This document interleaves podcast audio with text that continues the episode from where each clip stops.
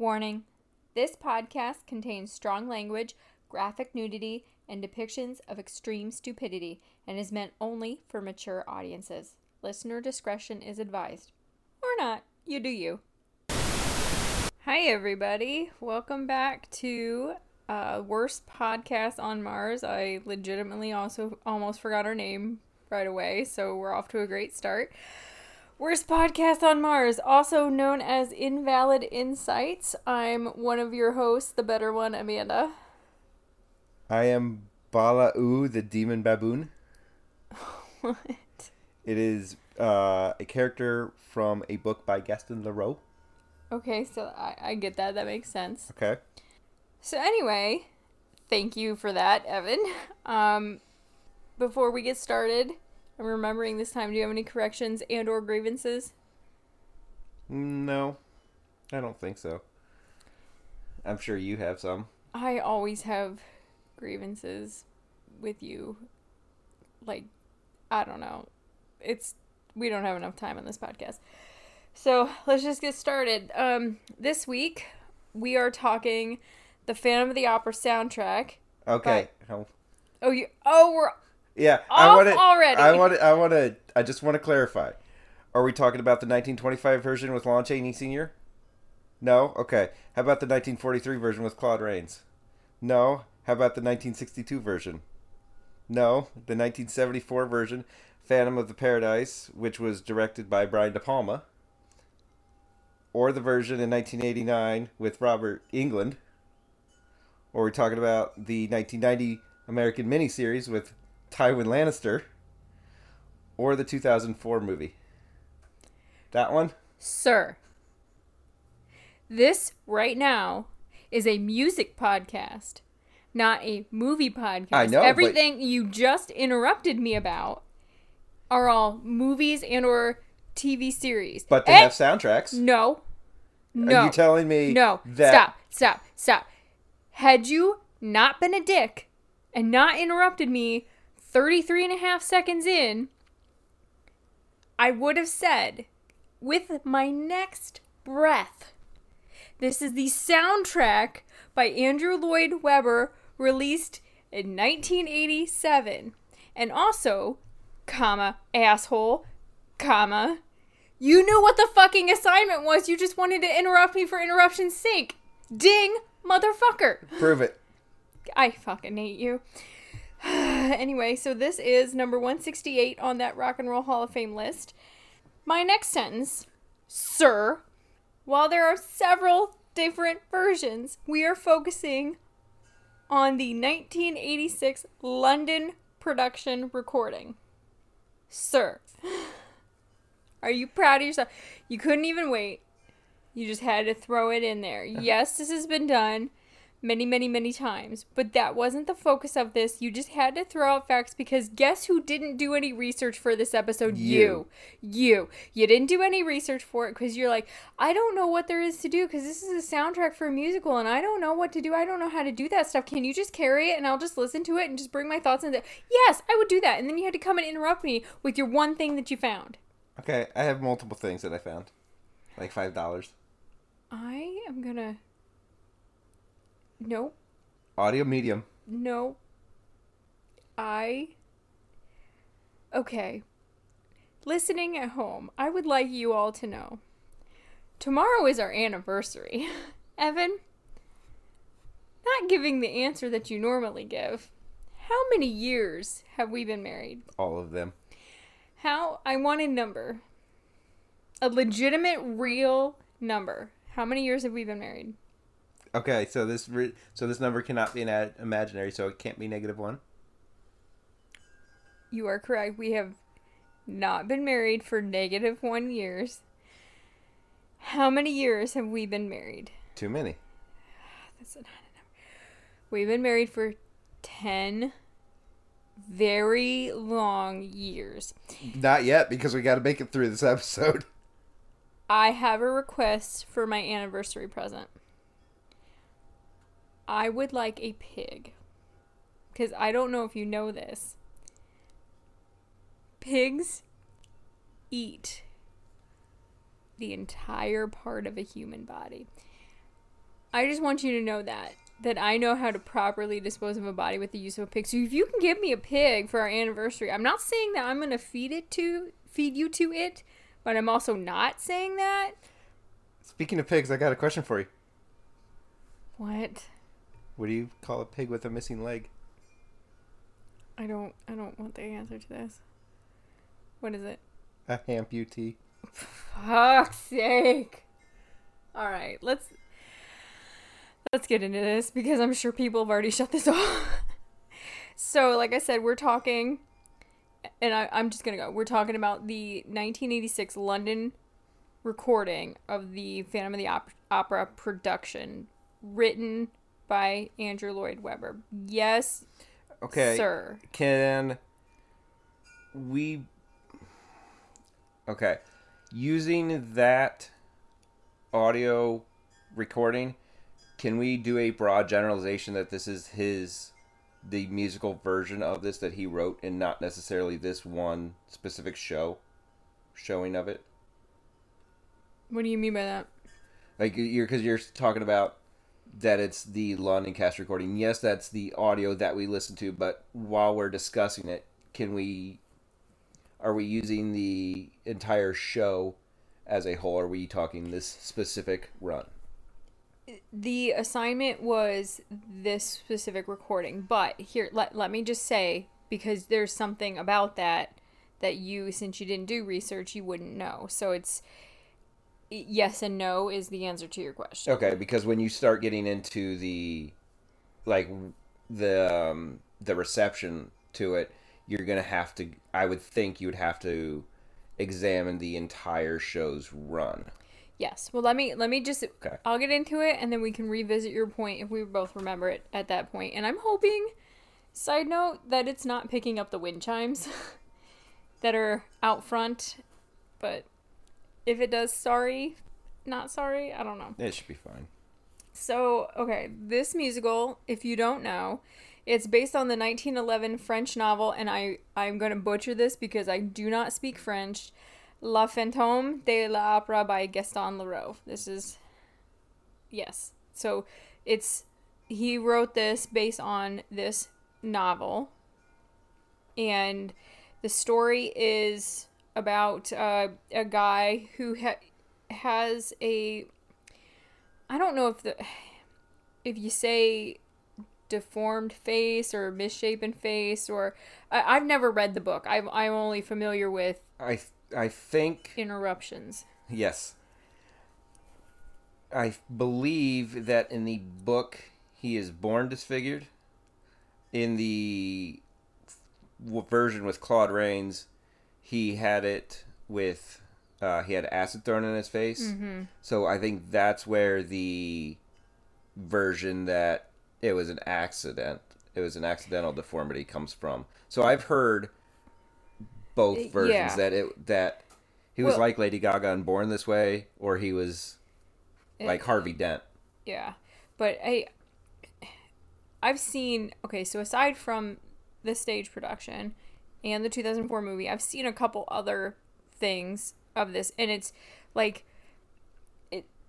I don't remember too much of what, like how it happened, it, but it's it, been a while since I've seen it too. Like I know the two thousand four film. It discusses him as a child, but he was already this way. So it doesn't really, you know, yeah, you don't really know. But anyway, it's about this guy who basically lives in underneath the opera house and falls in love with what Go is ahead. Your face. He falls in love with a, I think she's sixteen. He's a, he's an old man, she, older, older guy. She's a child. Because that's the way things were in gross old times. But he, he falls in love with her voice because she, she's an orphan. Her father had died. He falls in love with her. It becomes her quote-unquote angel of music and guides her and teaches her along the way. And it's just, it's this weird, creepy... If you, if you, if you take a step back in the same vein that, you know, people say, like, um, Beauty and the Beast is Stockholm Syndrome... If you take a step back, it is a creepy-ass story. Yeah. But it has such a romantic overtone to it that, like, people overlook the creepiness of it, and it's it's a dark tale of of love and, and stuff like that, and that's what the, what it's about. Uh, Andrew Lloyd Webber took that story and created the musical of it. Now, before I go any further, do you know the difference between a musical and an opera? Uh, opera is more sung throughout. Opera is almost one hundred percent song. And if you were to look, like, I know we're not really supposed to be talking about the movie for the two thousand four film, but there are, like, two or three, I think, spoken lines from The Phantom. Everything else is spoken. It is, I know all of, like, his his parts are, are sung, but an opera is almost one hundred percent sung. The story, everything's sung. Um, so Webber's version is one of the most successful pieces of entertainment of all time produced in any media. It is officially the longest-running show in Broadway history. Now, you the other day when I mentioned that, you kind of disputed it. It was at the time of whatever source I found. It is still going. The source, the the, the brief information that I saw, uh, is the current currently the longest running show in Broadway history. It is the second longest running West End musical. Mm-hmm. So yeah, it opened in London's West End Theater in nineteen eighty-six and on Broadway in nineteen eighty-eight. It won the Olivier Award in nineteen eighty-six and a Tony in eighty-eight for Best Musical. To date, the musical has won over fifty major awards in the theater world. With this, Webber wanted to have a rock and roll sound, which can be heard through the electro pop beat and heavy metal guitars. So you hear one of the most famous songs from this is the title track, The Phantom of the Opera. And right off the bat, you got the heavy organ, but like electric sounding organ. And you have electric guitars with that, that riff, and it's it's a recognizable sound. So he took... You don't think opera and rock guitars go together, and there's an album coming up that similar vein.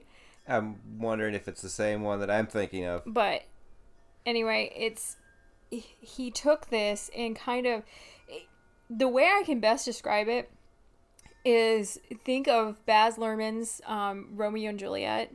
Okay. He took an old story by Shakespeare, and everybody knows this because I think you ha- it's required. You have to study it in like middle school. Did you never talk about it? I don't think I ever did. Middle school or high school. Here it was, but y- you know the story. Have you ever like you never read it? Read it? No. But it's it's old old old English. It's hard to understand, hard to translate without really studying it because language has evolved over time. Well, in I think ninety-five or six, Baz Luhrmann, he took that dialogue and set it in a modern time with modern music. He kept the, the words of Shakespeare, but just put it in modern times. And that's kind of what Andrew Lloyd Webber did with this, is he took the story and he didn't necessarily make a modern twist on it, setting it in modern times because it takes place in Paris in the early nineteen hundreds, but the music set to it was more modern. The music he wrote to to move the story along was more modern, and it it's something that, like, if you are a theater kid or a, a mu- music kid of any kind, like, you know this stuff. It's just it's timeless. Yes, your uh, hand would, is raised. Yes, audio medium. You can't see my hand is raised. Uh, I'd like to point out two things. Yes. I want to make sure that we note uh, Richard Stilgo. Okay. Who worked with Andrew Lloyd Webber in eighty-four for Starlight Express. It was another one of his musicals. He wrote most of the original lyrics mm-hmm. for Phantom. And then Charles Hart uh, actually rewrote most of the lyrics. So it, I want to make sure that they get their credit, and it's not just Andrew Lloyd Webber. Because that, when you think this, you think Andrew Lloyd Webber, you don't think the other people that had a part. So do you it. just want to like interrupt me to make sure that your stuff gets said instead of waiting to make sure that I didn't have it? No. Is that what is that how this works? Um so moving on with that idea, in nineteen ninety Webber was sued by songwriter Ray Repp, with Repp alleging that Webber had plagiarized the Phantom of the Opera melody from a nineteen seventy-eight song. A judge ruled in Webber's favor in nineteen ninety-four. And in ninety-two, Pink Floyd songwriter Roger Waters claimed Webber also plagiarized the Phantom of the Opera from Pink Floyd's Echoes. Waters claimed that the song used the same time signature, structure, and notes. However, he also went on to say that life's too long to bother with suing Andrew fucking Lloyd Webber. Instead, Waters retaliated by calling the Phantom mediocre and wrote a song attacking Webber. In this song, titled Miracle, Waters sings the line, "It's a miracle we cower in our shelters with hands over with our hands over our ears. Lloyd Webber's awful stuff runs for years and years and years." So, um... I find that I, I'm not I'm not taking either side. I'm going to say that right now. I'm not taking either side. But his claim that he used the same time signature, structure, and notes.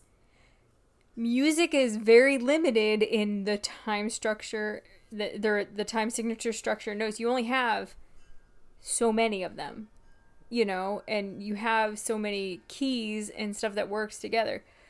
Like a donkey. Shh. So it's just, like I said, I'm not taking either side, but I just, shit sounds like other shit. Yeah. It is what it is. But, I mean, could he have, could Andrew Lloyd Webber have thrown a little, like, thank you to Pink Floyd? Maybe. But I, he didn't, he didn't go through a lawsuit, so that is what it is. But before I get into, like, why this is so big, do you have anything else you want to say? Uh... I have two more, th- well, one more thing about the lyrics and then one more thing about it as a whole. Uh, do you know who else he approached to help write the lyrics? Mm-mm. Jim Steinman. Okay. Do you know that name? No. Bat out of hell. Oh, really?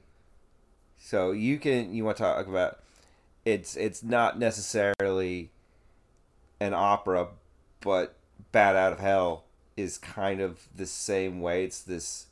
It's a, it's like this grand piece that you, that there's like mm-hmm. a front and center organ at the beginning of it. Mm-hmm. Um, the other thing that I want to go into, did you know that this is not the first, other than like, so we talked, I briefly brought up the Brian De Palma one.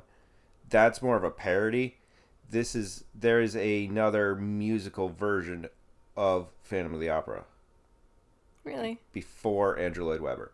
It was uh, Ken Hill uh, staged his first version of Phantom of the Opera at Duke's, Play- Duke's Playhouse in Lancaster in nineteen seventy-six. Okay.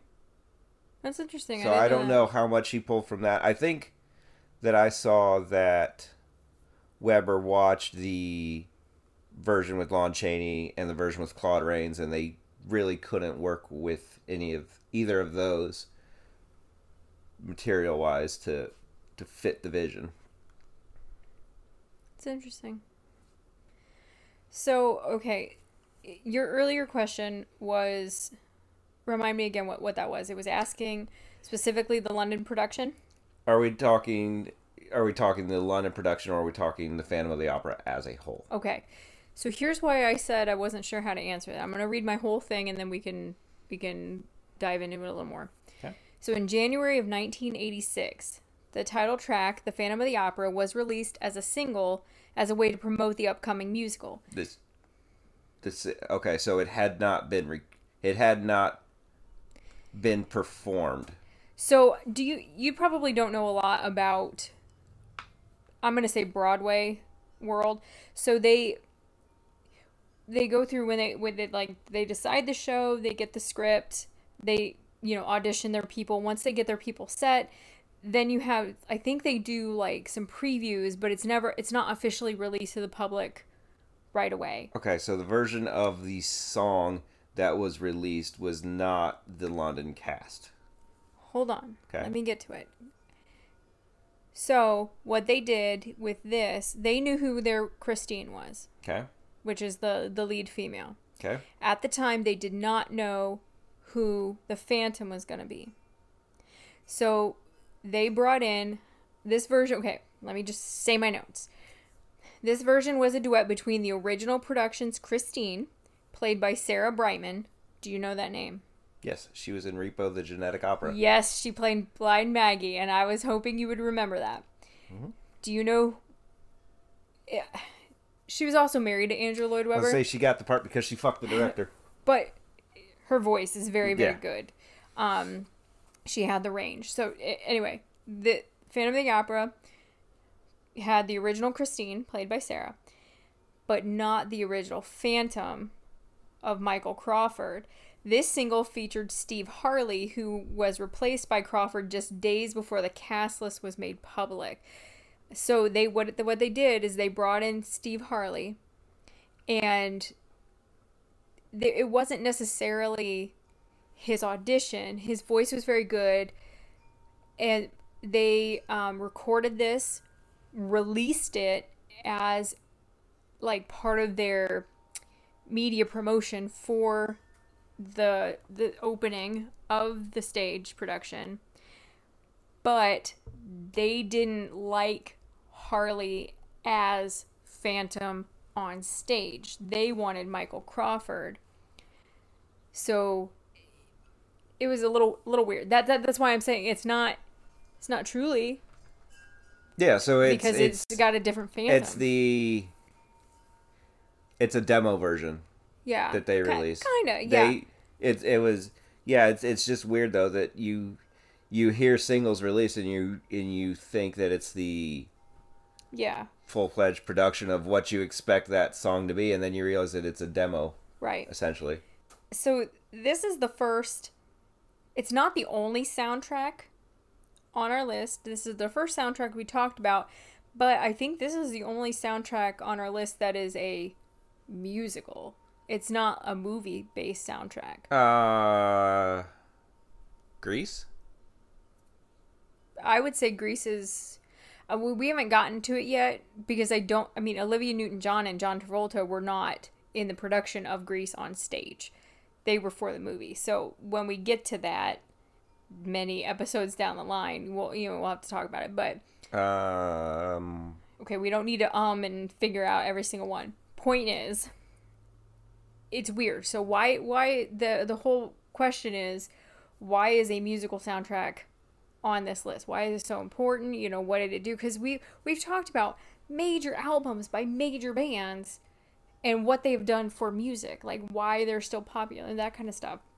Well, this is this one was so odd and so influential because at you know it they used a single from it to promote, and it went, it became a top ten hit in the U K, peaking at number seven, and remained on the charts for ten weeks.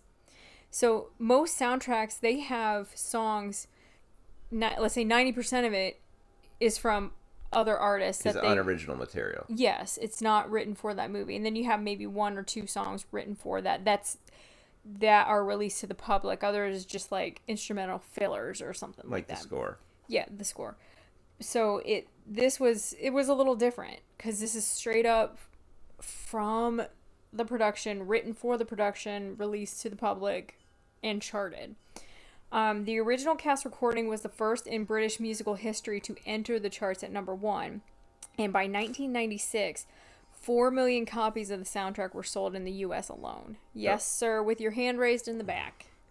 It was the first soundtrack to enter at number one? First in British music, it, yeah, I would think so. It says okay. The original cast recording was the first in British music, British musical history. Okay, because I would, the way that that's worded as I would assume like a Beatles album released at number one. So if we're, I think we're gonna have to say that it was the first soundtrack. I would, I would think so. Yeah, I mean, assuming it's, I don't like necessarily like. The soundtrack, because when you say soundtrack, you think movie. This wasn't a movie, but it is a... It's... and I'll talk more about this in my personal reviews, it's the show. It's the entire show. So it's it's not necessarily the soundtrack. You get just the show without watching it, you know? Yeah. So, that being said, you did listen to it, mm-hmm. yes? Yes. Would you like to take a pause so you can drink? Okay, so uh, since you just shoved a piece of candy in your mouth, I guess I'll say my reviews. Surprise, surprise, I know every word to every song off this album. I've seen the two thousand four version literally, not an exaggeration, about a thousand times. I've seen a production in London, and I've watched a few of the other movie versions of The Phantom that weren't the musical, so I know the story well. Um, one thing I really like about this album, and the reason I believe it was so popular, is that it's almost one hundred percent the stage production from beginning to end, so it allows the listener to relive that experience they saw in real life. Um... Before I continue, you've you've watched the two thousand four movie. Yes. Have you seen anything else? You, uh, you've never seen this in, in life. No, but I think I've watched the Lon Chaney version. Oh, yeah, I think we watched that. And I, th- well, I think it's in our Universal mm-hmm. collection. And I believe we've seen the one with Freddy Krueger. Okay. Oh, yeah, yeah, yeah, yeah. Uh, we did. Molly Shannon's in that. Yeah. Um, I think... You are not a fan of musicals, aside from Repo. Well, musical or opera? Stage productions where people sing. I I don't have a... Okay, for, for lack of better words, we'll say you're right, but I don't think you are. It's it's entertaining, and it, it is so good. It's it, I I'm a big fan of theater and musicals, and you know, seeing seeing performances. Good thing your name's not Lincoln, then. Oh, Jesus Christ! And I, I've seen a few things. I was fortunate to see this production in London. It was not the original because when this came out, I was three. But it's. It, I was waiting for you to fight my math on that. Um, but I, I have seen it in the West End in London, and it is it is so. so good. It's just a different experience. And um but that being said, I don't care for this particular album. um when we talked Sergeant Pepper's, you mentioned that you preferred Eddie Izzard's version of Being for the Benefit of Mister Kite from Across the Universe better than the Beatles version, and that's the same for me here. I prefer the voices of Emmy Rossum, Gerard Butler, and Patrick Wilson, who in the two thousand four movie played Christine, the Phantom, and Raoul, over the stars of the stage production. Production. It, it's just personal preference. They're they're not bad, but it's... I'm going to say something here, and you, you're going to understand it because you've heard me say this okay. for years. I don't prefer Sarah Brightman's voice in the same way that I don't like Rush. I don't, I don't, I don't care for the voice. Okay. You know, it's just, it's just, my ears don't like it. It's not, I'm not saying, and I've, I've told you this, it's, I'm not saying they're bad. I just, it's not something that sounds good to me. She's very talented. My ears just don't like it. Okay. But, so that being, that being said, I would give a lot higher rating if we were listening to the movie soundtrack rather than the stage. I know that was not the assignment, but that's personal preference. Yeah, you know? I get it. So my favorite songs. Are you are you playing a guess here? Or no, it's. Is, I'm assuming all of it. Is it because that I walked in when you were listening to it today and just started singing along with everything? No, it's because I... You know me? Well, I... This one's a little bit harder for me to... Pet to differentiate the songs mm-hmm. between. I mean, it's all it's all one. It's mm-hmm. all it all blends together. Yeah. So my favorite songs are "The Phantom of the Opera," which has it, you may not you may not be able to say that is from "The Phantom of the Opera," but you would you would recognize the organ opening it, like because that is that's a famous sound.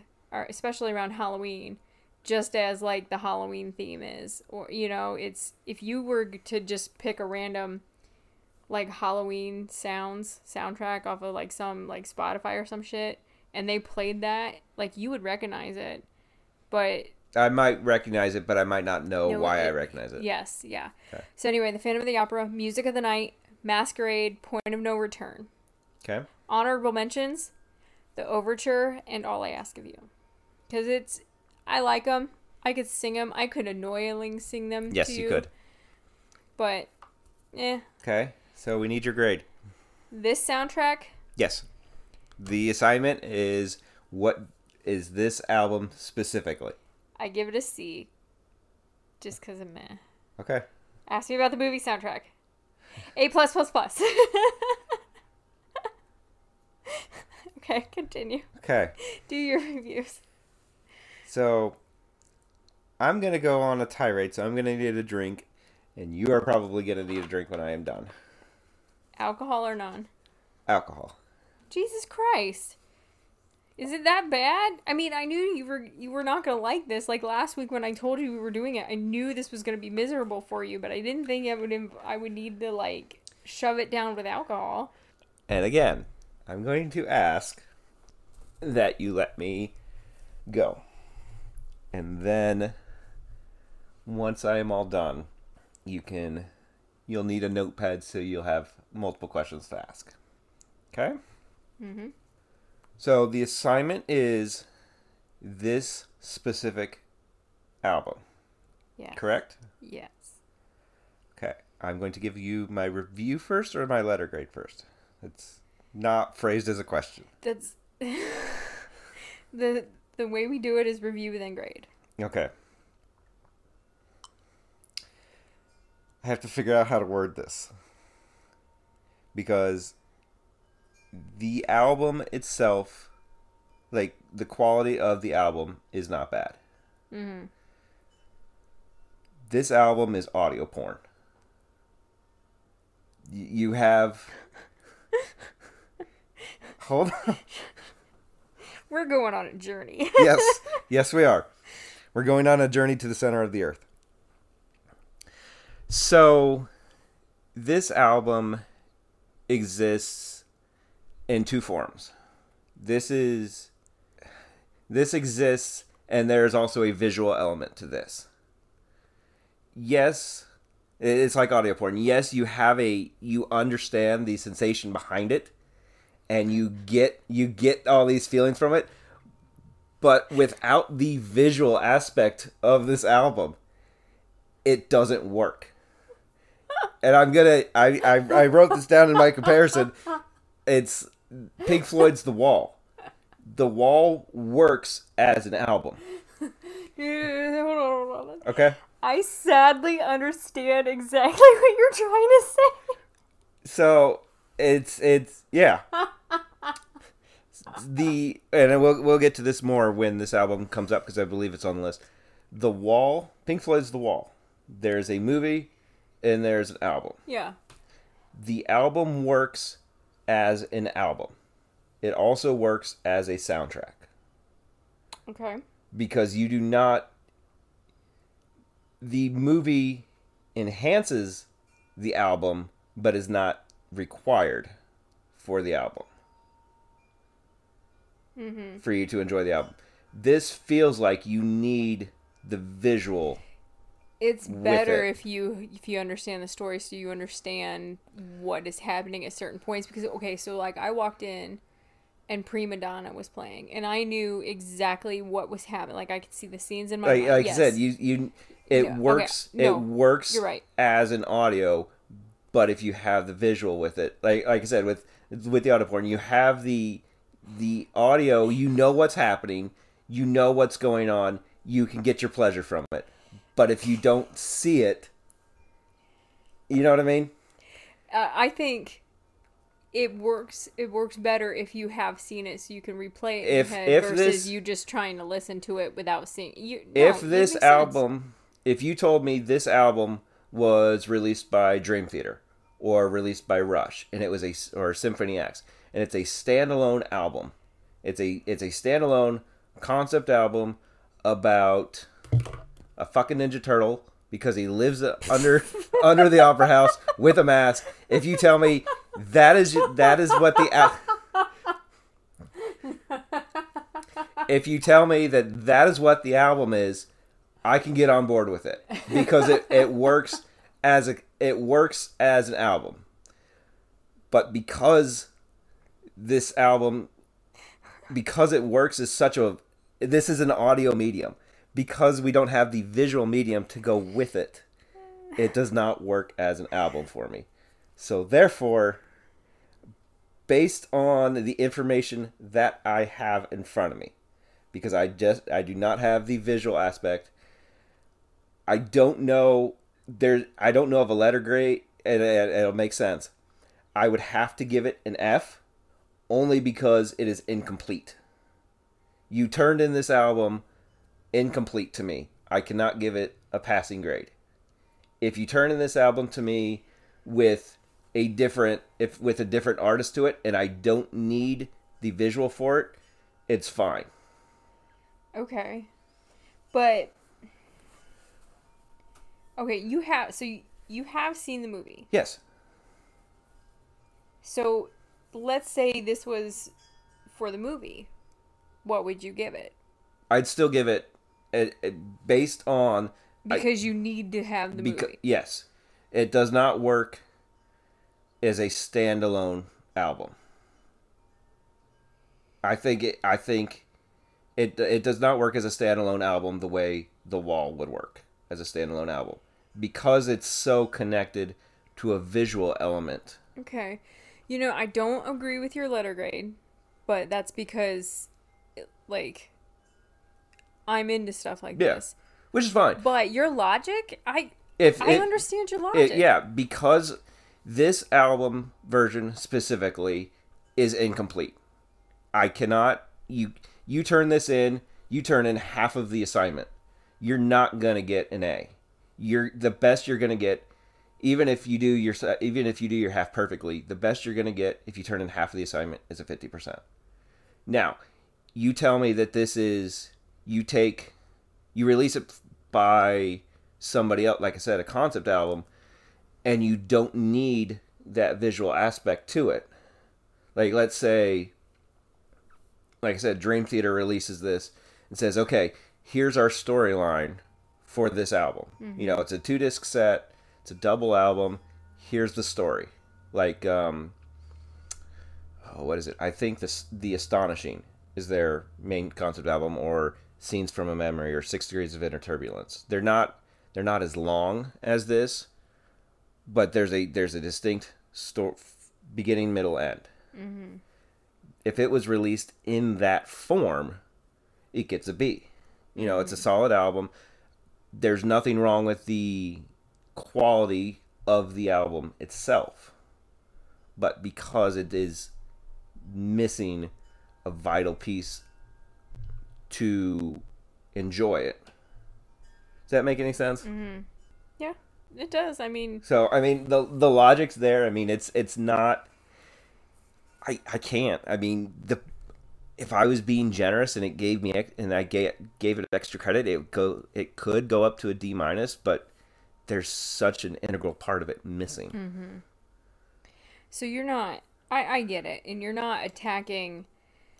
You're not attacking Andrew Lloyd Webber or what he's done for the musical community, or, and you're not attacking the show itself. You're just saying as presented as an album. As presented as an album. Yeah. That there is that, like I said, there's a visual aspect of it that we don't have, and I can't, I can't grade it high.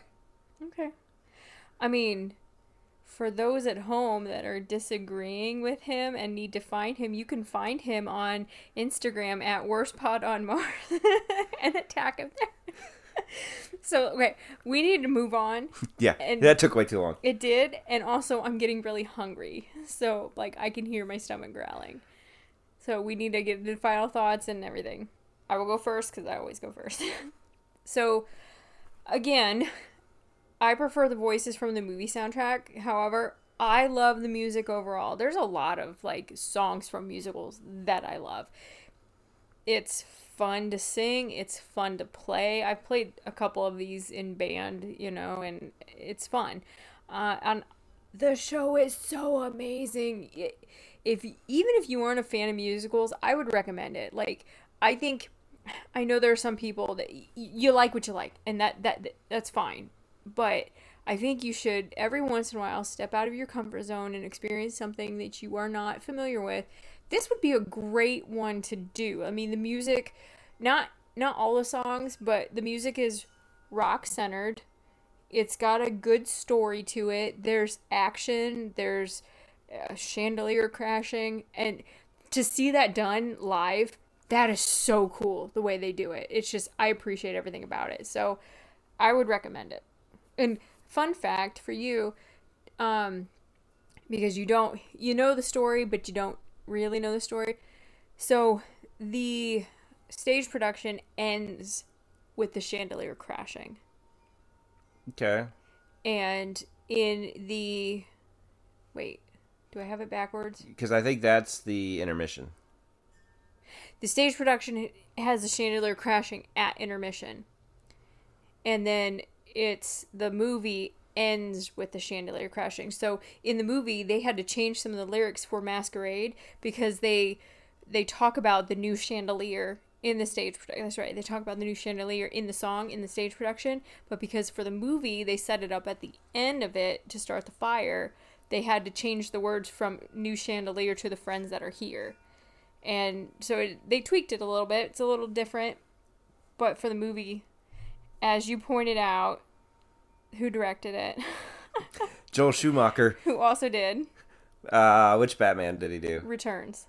No, that's Tim Burton. Tim Burton. Batman Forever. I don't know. Maybe just for a little bit. The one with nipples or without? I think they both had nipples. I don't know. But I'm wondering, since uh, Gerard Butler's already got the mask, if he's just running around stage going, "I'm Phantom." Oh, Jesus fucking Christ. All right. Your final thoughts. Uh, despite what my review made it seem, I did not hate it. You mm-hmm. know, I would, if I had the opportunity, I would go see it on Broadway. I'd go see it in London. Question for you. And I'm sorry I'm interrupting your final thoughts, but I Dang. just thought of something. You know, um, there are a couple songs that have overlapping lyrics. It's not, not necessarily overlapping voices, but you have, like, um... I Dead think Air. Past the... Well, I'm trying to think of which specific song it is, but you have Christine and Raoul are singing, or Christine and Phantom are singing. You have, like, two characters are singing, and they have different lyrics that are overlapping each other, and then you have the Phantom come in, I think, and... God, I wish I remembered exactly... Says the person who's seen this movie a thousand times. I know, times. Jesus, shut up. Um, you have three or more characters singing three or more different lines overlapping. So it's you, like, because you follow the lyrics when you are listening to these and things, I... and you, you were having a hard time figuring that out. So, you know, going back to your point on the Beatles, when you said there was nothing to keep going back yeah. to, to like, this is a little different. Yeah, because there's, there's, there's this... multiple... Every it, time you listen to it, you have to focus in on one line to get yeah. Ha, the story. You have to you have to focus in on one voice. And there's a word for there's a musical term for that, and I can't think of what it is. But so layers. Uh, I would imagine. Okay, sorry. Continue. So yeah, I don't I don't hate it. Mm-hmm. You know, it, it's just like I said, it's just the way that this specific version is presented. Mm-hmm. So sources. Internet. You contributed, so yes. Okay, I'm not even going to argue with this this time. Um. So, my sources, um, thank you to the Phantom of the Opera on musical lyrics dot com. Thank you to Phantom of the Opera song on wiki wand dot com. Wiki what? Wand, like Harry Potter's like wand. Wiki wand? Oh my God, you did not just... that's, that's N S F W right there. But it's an audio medium, so it's okay. Thank you to Phantom of the Opera from concord theatricals dot com. And thank you to Pink Floyd. Was the Phantom of the Opera stolen from them by Matthew... I'm going to butcher this. I'm going to spell it out. T R Z C I N S K I. Trzynski? Probably. On April twenty-fifth, twenty twenty on cheat sheet dot com. You have any recommendations? No.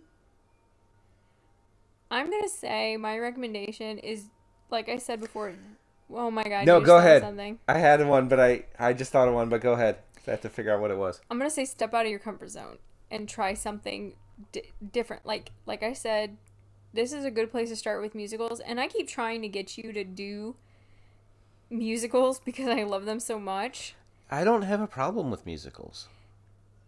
You, it's not my thing, but I don't have a problem with it. Well, there's a difference between watching it and playing on your phone while the movie's going. You're not really watching it. You're just in the room, occasionally hearing things. But I, I'm not a fan of your musicals. You know, I'm not a fan of Hairspray. I'm not a fan of Grease. I'm, that's not... That's more fifties centered. Like Rocky Horror, Rock of Ages, those are okay because it's more my type of music along with it. But there are so many musicals out there. Hamilton. Didn't hate it. But you won't watch it again. No, but I won't. There, it's very rare that I would see a live performance a second time. Mm-hmm. And it's... Did you go with me to see Wicked? Okay, can't remember. It's it's good. It's it's such a good one, but whatever. You suck. So now your recommendation. My recommendation is, if you start a podcast, make sure you do it with somebody who will do all the research for you, so you could just show up day of and say, "Okay, I'm here. I did my part." I hate you. I know. I'm gonna name my pig. Anniversary. I'm gonna name my pig. Um. Piglet's too obvious. What should I name my pig? I don't know, but I can tell you where he's going to go to school when he grows up. If you say Hogwarts, I'm going to punch you in the nuts. Yep. Great. All right, moving on. So this day in history. Okay. Today is May twenty-fifth. In nineteen sixty-five, blues harmonica player, singer, and songwriter Sonny Boy Williamson died in his sleep. His songs have been covered by Van Morrison, Aerosmith, The Who, The Animals, Yardbirds, and Moody Blues. According to Led Zeppelin, Sonny Boy set his hotel room on fire while trying to cook a rabbit in a coffee percolator. Do you know any of his songs, though? Not offhand, but I'm sure if we played them, okay, we'd we would recognize them. But I just, that was on there, and I wasn't going to put it until I saw the note about the rabbit in a coffee percolator, and I thought that was kind of funny. May twenty-fifth, nineteen sixty-eight, Simon and Garfunkel's album Bookends hit number one in the U S, their second to do so. This album included A Hazy Shade of Winter and Missus Robinson. In nineteen sixty-nine, The Who and Led Zeppelin appeared at the Meriwether Post Pavilion, Columbia, Maryland. This appearance was the only time the two groups appeared together, with Zeppelin opening the show. Also, the band's name was misspelled on the tickets. Um, I believe the other interesting thing about that, uh, do you know where Led Zeppelin got their name? Hmm. I believe it's from Keith Moon. You know who that is? Yeah. Uh, he said their performance went down like a lead balloon, or something to that effect. Yeah, and a Zeppelin is a giant dirigible. Dirigible. Um, but so they're irritable dirigible. Oh my God. The tickets had their misspelling of the name, so they put an A in Led. nineteen seventy-eight. After seeing The Hype in Dublin, Paul McGuinness signed on to become the band's manager. This band, do you know who The Hype is? They're still around today. You too? Yep, I was gonna, my next clue was forcibly putting music on people's iPhones. In nineteen eighty-five, Dire Straits scored their second number one hit in the U K with Brothers in Arms. Or, sorry, not number one hit album. Okay. Uh, this album was one of the first to be directed at the C D market and was a full digital recording at a time when most popular music was recorded on analog equipment. Is that the is that the blue cover? I don't know. Okay. I don't I know think much that's what about that them. Is. In nineteen ninety-five, the earliest known recording of Mick Jagger and Keith Richards sold at auction at Christie's in London for eighty-five thousand four hundred twenty-five dollars. Do you know how old it was? Or like, can you give me the year? sixty-two? sixty-one, you were close. In nineteen ninety-seven, a report showed that Elvis Presley was now the world's best-selling posthumous entertainer with worldwide sales of over one billion dollars, over four hundred eighty active fan clubs, and an estimated two hundred fifty thousand U K fans who still buy his records. However, Elvis died owing three million dollars. To who?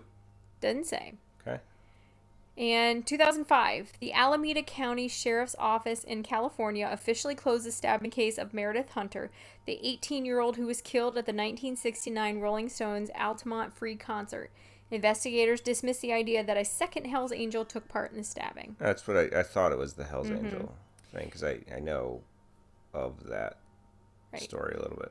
Okay, so birthdays. I have a couple things to add real quick. Yeah. On this day, Dio's album, Holy Diver, their debut studio album, released in nineteen eighty-three. Slipknot's Volume three, The Subliminal Verses, on this day in two thousand four. And Sabaton's Careless Rex. Uh, it's a concept album based on the rise and fall of the Swedish Empire, whose monarch, Charles the twelfth, gives it its title. It was released in two thousand twelve. Okie dokie. Okay, moving on. Birthdays. Hal David. Nope. American songwriter, pianist, and arranger who worked on many songs with Burt Bacharach. Okay, I know that second name. Mm-hmm. He has a card game named after him. Okay. Give me a year. thirty-two. nineteen twenty-one. Tom Hall. And Oates. Country music singer-songwriter. He became known as the storyteller due to his storytelling skills and his songwriting. twenty-two. nineteen thirty-six. John Palmer. Emerson, Lake and Palmer? Uh, no. English rock musician from Family. Hit songs include In My Own Time and My Friend the Sun. forty-two. forty-three. We're close. Cla- Klaus Meine. Member of the German band Scorpions. The Scorpions hold the record for the best-selling single by a German artist and band. I might have to fight you on that. I think they're Austrian. They've also... Do you know how long Scorpions have been around? A while. Since the late sixties. Because of how old he is, I would agree with that. So, forty-three? forty-eight. Gene Millington. Nope. Member of the all-female band Fanny from the nineteen seventies. They were one of the first notable all-female rock groups. I don't know. nineteen fifty. Robert Steinhardt. I think I know that name, but I don't know why. You're from this state. Denial. He's a member of Kansas. Okay. nineteen fifty. Chuck Ruff. Drummer for the Edgar Winter Group. Oh, okay. I know that name. I guess they are German. I thought they were Austrian. Suck it, bitch. Okay, give me a date for this. nineteen eleven. I wasn't paying attention to where we were at. nineteen fifty-one. Jody Porter. Nope. He's the lead guitarist for Fountains of Wayne. Do you know them? Stacy's mom. That's actually on Guitar Hero Van Halen, which... Go figure that one out. Okay. Uh, is he dead? Is he the one who died? I don't I don't know. You're right, there is one that died. I don't, I don't, I don't remember know. who it is. fifty-three. nineteen sixty-nine. Lauryn Hill. I know that name. Uh, Singer, songwriter, and rapper. Fugees. Yep. yep she did she did a solo she like her solo album was really well. I think that's on this list. I think so. seventy-three? seventy-five. And Joe King. He's the guitarist and vocalist for The Gray. You would recognize the song, How to Save a Life. I don't know, but I don't think he's ever been serious in his life.